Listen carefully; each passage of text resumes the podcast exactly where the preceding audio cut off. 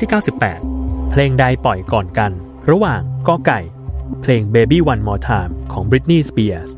ขอไข่ เพลง My Heart Will Go On ของ Celine Dion หรือคอควาย เพลง Candle in the Wind ของ Elton John 10 วินาที จับเวลา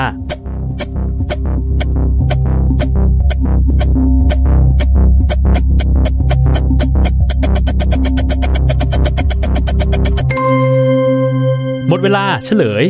คอคอควายเพลง Candle in the Wind ของเอลตันจอห์นถูกปล่อยก่อนเมื่อปีพุทธศักราช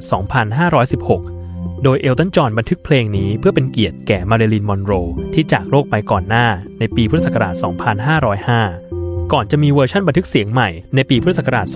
2540 เพื่ออุทิศให้กับเจ้าหญิงไดอาน่าแห่งเวลส์ที่ประสบอุบัติเหตุทางรถยนต์จนสิ้นพระชนม์ โดยเอลตันจอห์นยังบรรเลงเพลงนี้สดๆในพระราชพิธีพระศพของเจ้าหญิงอีกด้วย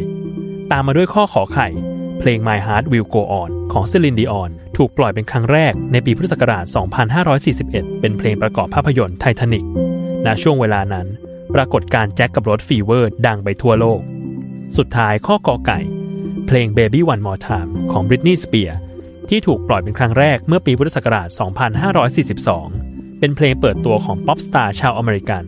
โดยอัลบั้มนี้ทำให้ทั่วโลกเรียกเธอว่า Queen of Pop